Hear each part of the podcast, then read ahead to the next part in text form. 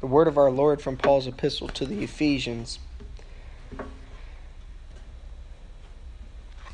After I heard of your faith in the Lord Jesus, of your love for all the saints, I do not cease to give thanks for you, making mention of you in my prayers, that the God of our Lord Jesus Christ, the Father of glory, may give to you the spirit of wisdom and revelation in the knowledge of Him the eyes of your understanding being enlightened, that you may know what are the hope of his calling, what are the riches of the glory of his inheritance in the saints, and what is the exceeding greatness of his power toward us who believe, according to the working of his mighty power, which he worked in Christ when he raised him from the dead, and seated him at his right hand in the heavenly places, far above all principality and power and might and dominion and every name that is named, not only in this age, but also in that which is to come. And he put all things under his feet, and gave him to be head over all things to the church, which is his body, the fullness of him who fills all in all. And for this reason, I bow my knees to the Father of our Lord Jesus Christ, from whom the whole family in heaven and earth is named that he would grant you, according to the riches of his glory, to be strengthened with might through his Spirit in the inner man, that Christ may dwell in your hearts through faith, that you, being rooted and grounded in love, may be able to comprehend with all the saints what is the width and length and depth and height, to know the love of Christ which passes knowledge, that you may be filled with all the fullness of God. Now to him who is able to do exceedingly abundantly above all that we ask or think, according to the power that works in us. To him be glory in the church by Christ Jesus to all generations, forever and ever. Amen. Father, we pray that you would bless the reading of your word. We pray that you would give us ears to hear what you have for us this morning, that you would give us the faith to follow you and to trust you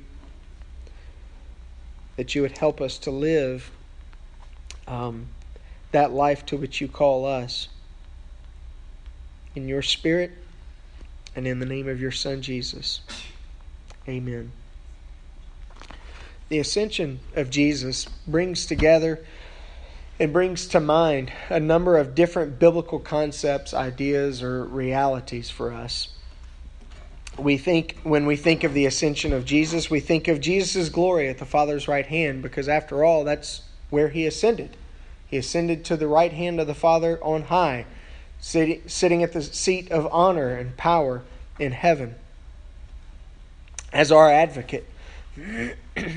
we think of Jesus as the great high priest interceding for us, his church, for numerous times in the New Testament epistles, that's exactly what we're told that he is there at the Father's right hand. He has ascended so that he can make intercession for us, so that he can serve as our high priest. That's the whole, um, the whole image and, and, and motif of, of the book of Hebrews is about Christ as our high priest and our advocate who is interceding for us, who's entered into the Holy of Holies in our behalf, who sits at the Father's right hand as our priest. We think, I think rightly, of the church. Christ being the head of the body, the church being the temple of the Holy Spirit, where his presence dwells among us and in us as his people. We think of the exalted and powerful name of Jesus, and that's what Paul is, is constantly making reference to when he thinks of the ascended Lord, that he has been given the name that is above all names. He says it here in his epistle to the Ephesians, and he says it in a, in a passage we're even more familiar with typically um, in Philippians chapter 2, when he said that because Christ emptied himself of all but love and, and became like us and submitted himself to the Father, even to the point of death, even death on the cross, that God has highly exalted him and given him the name that is above all names, so that at the name of Jesus every knee will bow and every tongue will confess that he is Lord to the Father's glory.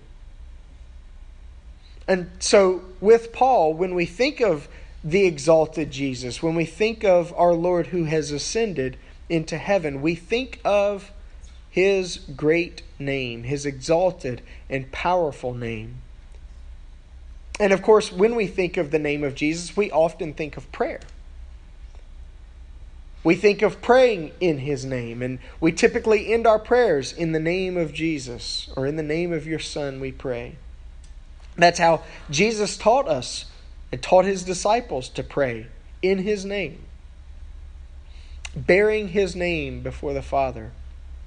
And so, thinking of the name of Jesus in connection to the ascension, we often think of prayer. We think of our prayers to God the Father in Jesus' name. And if we are thinking biblically, then we will think also of his prayers in our behalf. For after all, he is our priest. He is our intercessor. He is the he is our advocate at the Father's right hand, interceding for us, praying for us, beseeching the Father for our needs. Jesus as he ascended to the Father's right hand, brought to the attention and brought together the idea not just of his exaltation and the greatness of his name, but also the reality of the day that would come and just 10 days beyond the ascension Pentecost. The coming of the Holy Spirit, the Holy Spirit who makes his temple holy. The Lord who is holy and the Lord who makes holy the temple of his church and the temple of our hearts he came to make holy. All of these ideas and all of these concepts, all of these realities are coming together in the ascension of Jesus. It's not just an addendum at the end of his life, death, and resurrection. As he enters into the presence of heaven, as he enters into the chambers of his Father, he enters in as redeemed humanity.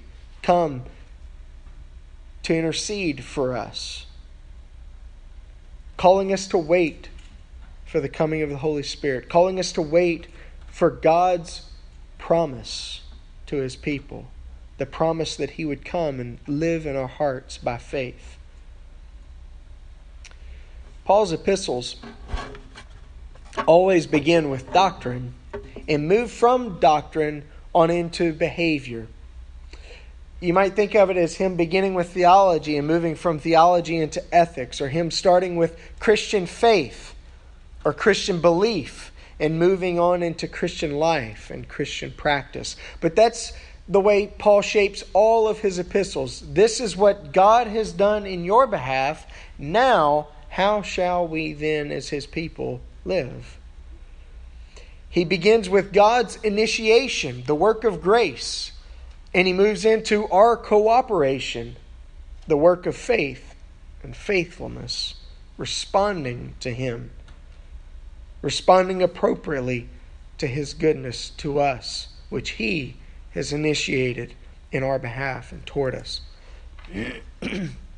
Interestingly, Paul begins, he both begins and ends his development of Christian doctrine, of, of theology, here in his epistle to the Ephesians with prayer. He starts his epistle with prayer, and then there at that midway, as he's beginning to move into the practical day in and day out living of Christian life, he offers another prayer. Notice that, unlike we tend to do, he doesn't separate the two. He doesn't separate prayer and theology. He doesn't separate our interaction with God and correct doctrine of what God has done in our behalf. We often unintentionally build a wall of separation between communication about God and communication with God. The effect of what Paul does, however, goes really two ways.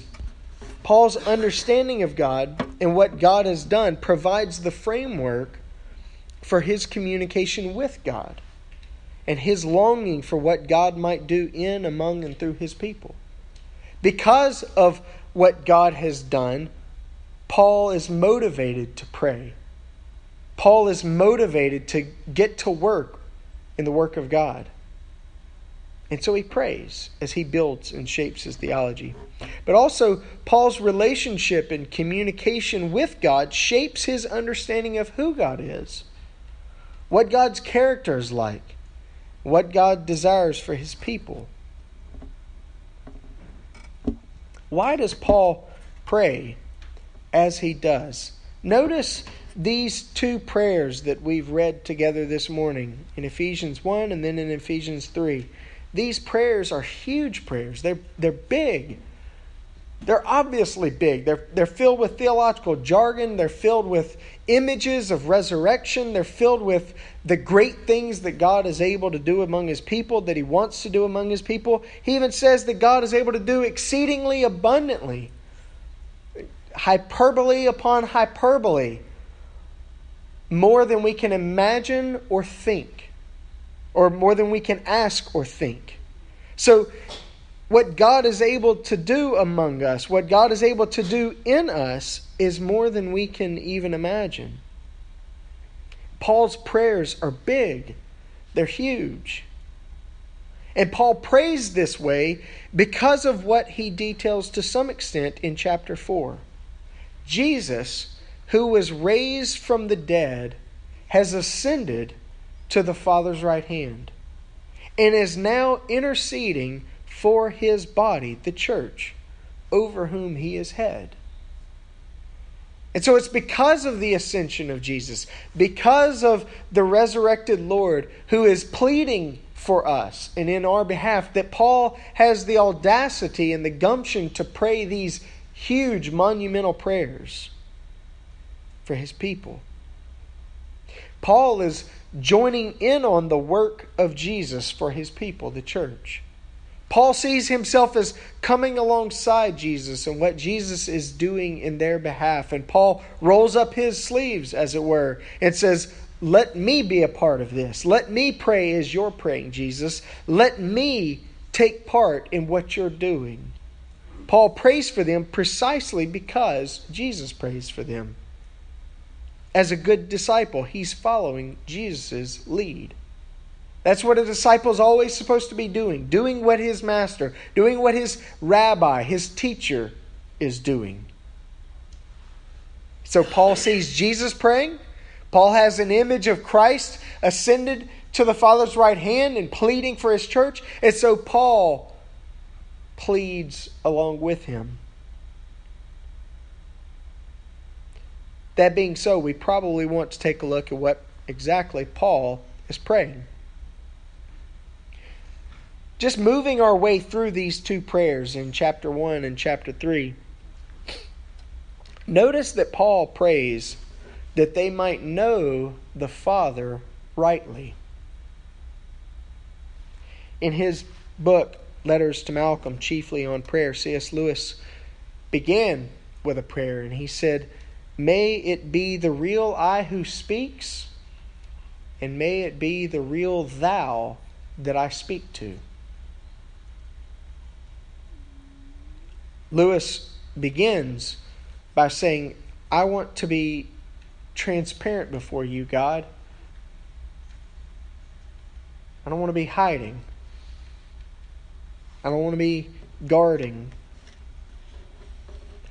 May it be the real I who speaks.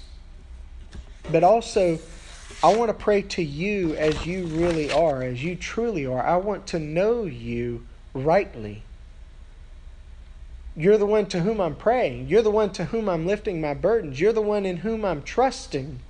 I want to make sure that I'm trusting the one true God and the one who's revealed himself in his son Jesus. I don't want to be trusting in just a figment of my imagination. I don't want to be trusting in a God who can't bear the weight of my burdens. And so may it be the real I who speaks, and may it be the real thou that I speak to it's important that we know who we're dealing with, who we're worshiping, who's called us to Himself, who saved us from sin and brought us into His family. And so Paul says that he wants the Ephesian believers to, to know God the Father rightly. I do not cease to give thanks, making mention of you in our prayers, that the God of our Lord Jesus Christ, the Father of glory, may give you the spirit of wisdom and revelation in knowing him. The eyes of your understanding being enlightened. He wants us to, to have eyes that are wide open and that are clear as we look at the Father, that we might know him rightly. And he prays this so that they might then know, and he enumerates three things for them, so that they might know the hope they have in being called by the Father, that they might know the joy that God the Father finds in his people. The way the text reads it, we, we were tempted to get lost in, in what he's saying because he says that you might know what is the hope of his calling. That's fairly clear enough. What are the riches of the glory of his inheritance in the saints? And typically, if you're like me, you think, okay, Paul here is talking about what I'm getting out of this. But that's not what Paul has in mind. He has in mind what God the Father sees he's getting out of this. What are the riches of the glory of his, the Father's inheritance in the saints, in the people? Paul wants them to know the hope that they have in being called by him, but he wants them also to know the joy that God the Father finds in his people. He delights in you. he delights in us. As crazy as that sounds, as impossible as that sounds, he finds delight and joy. He sees in, in us an inheritance something to bring fulfillment, something to bring blessing. So Paul prays, I want you to know the Father rightly, so that you might know the hope of being called by Him, so that you might know the joy that the Father finds in His people, and so that you might know the power of the resurrection which is at work in His people. When Paul talks about the work of Jesus in his church, he does often talk about the cross. He does often talk about the death of Jesus in our behalf. But Paul always goes a step further than just what Christ has done for us and begins talking about what God has done in us and is doing in us through the resurrection life, through the fact that Christ rose from the dead. And Paul tells us that there's a power at work in us that is able to raise the dead. The power at work in us is the power that raised Jesus from the dead.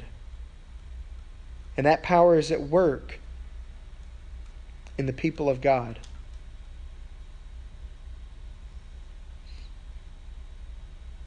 What is the exceeding greatness of his power toward us who believe? According to the working of his mighty power, which he worked in Christ when he raised him from the dead and then seated him at his right hand. Again, that image of, of the ascended Lord at the Father's right hand in the heavenly places, far above all principality and power and might and dominion, every name that is named, not only in this age, but also in that which is to come. And then he's put all things under his feet and gave him to be head over all things to the church, which is his body, the fullness of him who fills all in all. Paul's prayer for the Ephesians is as big as Jesus' prayer for his people to do the unimaginable, to do the unthinkable.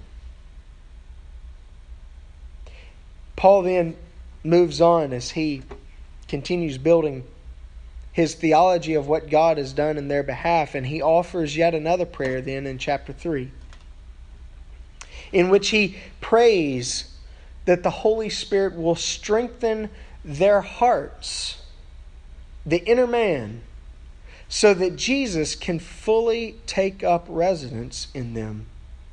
They will therefore become fixed in the great love that God has for them, rooted and built up, fixed in his great love for them. And not only fixed in his love, but also transfixed on just how amazing this idea that God loves us so much is. I love the the the the, the beautiful conundrum that that Paul creates by saying that his prayer for his for, for the Ephesians, his prayer for the church is that they would begin to know what can't be known. He even starts giving dimensions to it that you would know the height, the depth, the width, the length.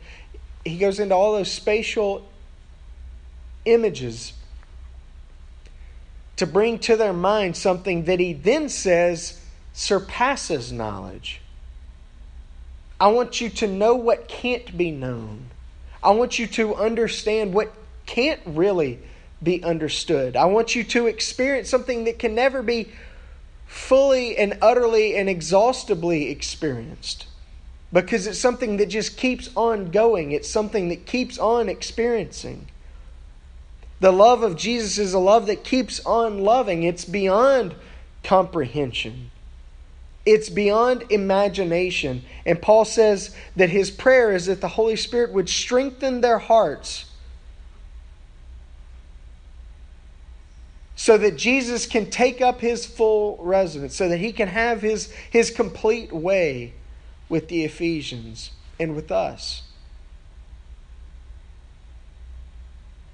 so that they would be rooted and built up, so that they would be fixed in that great love that God has and begin to become transfixed on it, to be captivated, to be swept up, to be blown away. There are some things we ought to know this morning as we approach the table. We ought to know that God's love is incomprehensible, it is beyond comprehension. It's not to be understood, it's to be received and shared. Communion reminds us of this love. For Jesus tells us, Take and eat. He does not tell us, Take and understand.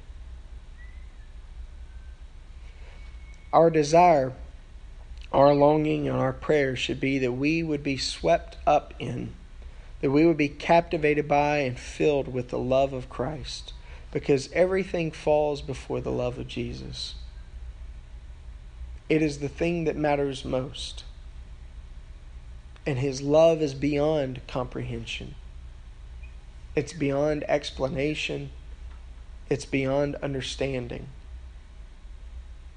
It's inexhaustible and it's, it's beyond understanding and comprehension and imagination, not just because of how big it is. It is huge. It's it's it's world shaking.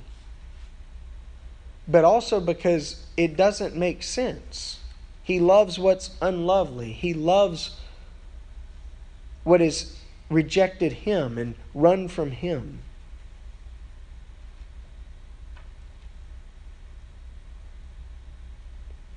Another thing we ought to know this morning is that God's not through with you. I know it sounds cliche and it sounds typically like an excuse that, hey, God's not done with me, you know.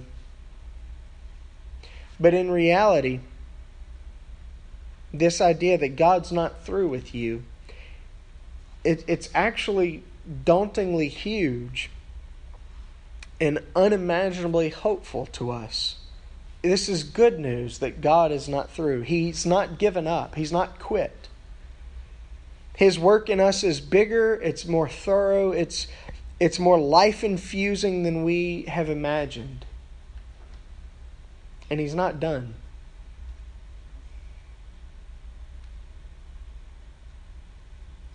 When Jesus said, It is finished, He was not talking about the work that He has to do in you and in me. And I think if we're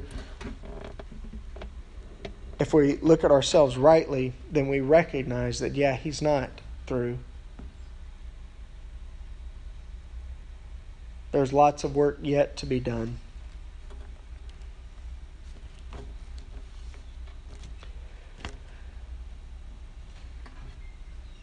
But that opens a door to something else that we ought to know this morning. As long as there's breath, there's hope.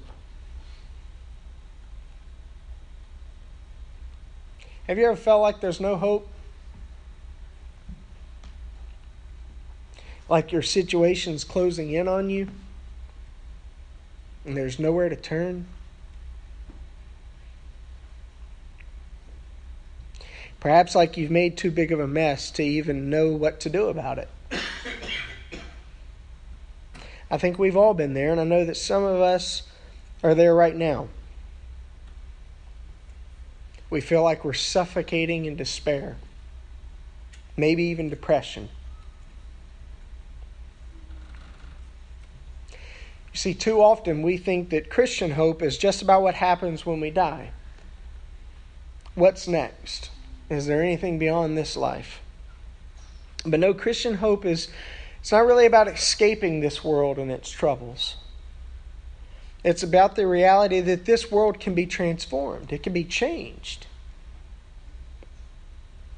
That its troubles can be met with and redeemed by the grace of Jesus.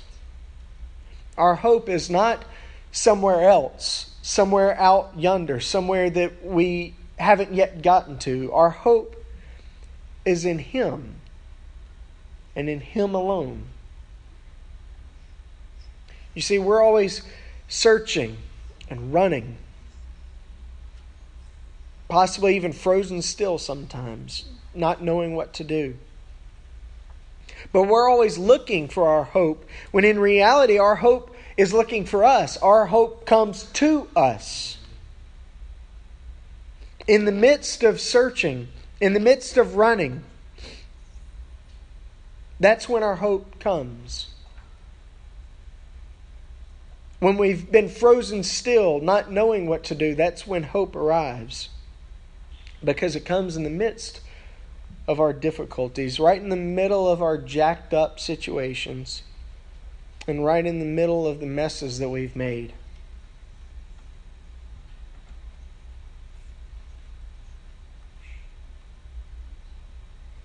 And sometimes all we can do is wait. Jesus said, Tarry in Jerusalem because the Father made you a promise. And I'm about to fulfill it. But you have to stop running. You have to stop searching you have to stop, really stop even being frozen still because this idea of waiting is not about a passive do nothingness. John Wesley encouraged his people to wait in the means of grace. As you wait for God to do a work in you, you wait faithfully. You wait practicing. You wait doing those things you know to be doing. You know, when you don't know what to do, you do what you know to do. If there were only three things I could tell you that we need to do more than anything, and if I knew that we would actually do them by saying it, you probably know exactly what I would say. I would tell you first, read your Bible daily. Not just stuff about the Bible, but the Bible itself. Feast on His Word as you wait. And I would tell you, secondly, pray daily. And not just pray daily, but pray honestly. Pray daily and honestly. Pour your heart out. Because it's Jesus whose body was broken for us and whose blood was shed for us, who meets us in the midst of our brokenness, in the midst of our shedding of tears. And so, as we read, as we feast, we ought to be moved to pray honestly. God's not I want to be careful in how I say this, but there's no real careful way to say it other than to just try to get lost in explanation. But I don't think God is put off by our honesty before Him.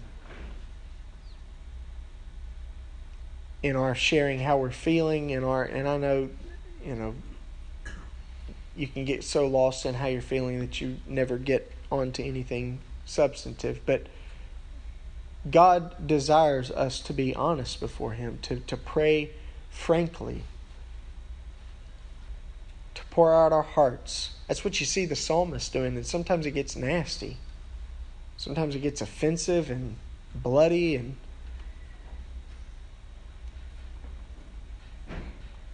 not really all that holy.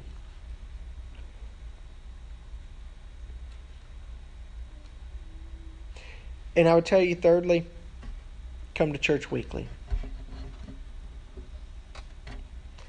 Not always, but often we make excuses when there really often are none. We need this. We need community. We need fellowship. We need the challenge of others. We need to hear from others, to be reminded by others that God loves us, to be reminded by others that He expects us he expects something of us. We need the challenge of living in Christian community, and we don't get that when we're just never really around it all that much. There are many other things that would help as we wait for God to do His work in us. But these together, I think, are a good place to start. This is my prayer for us.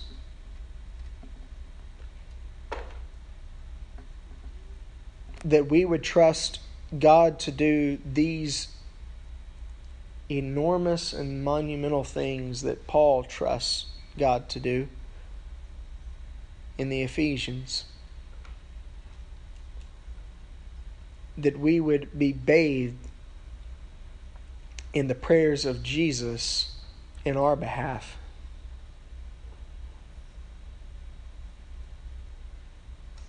And so, as we gather at the table, as we prepare to commune with one another and truly to commune with God at His table for His meal,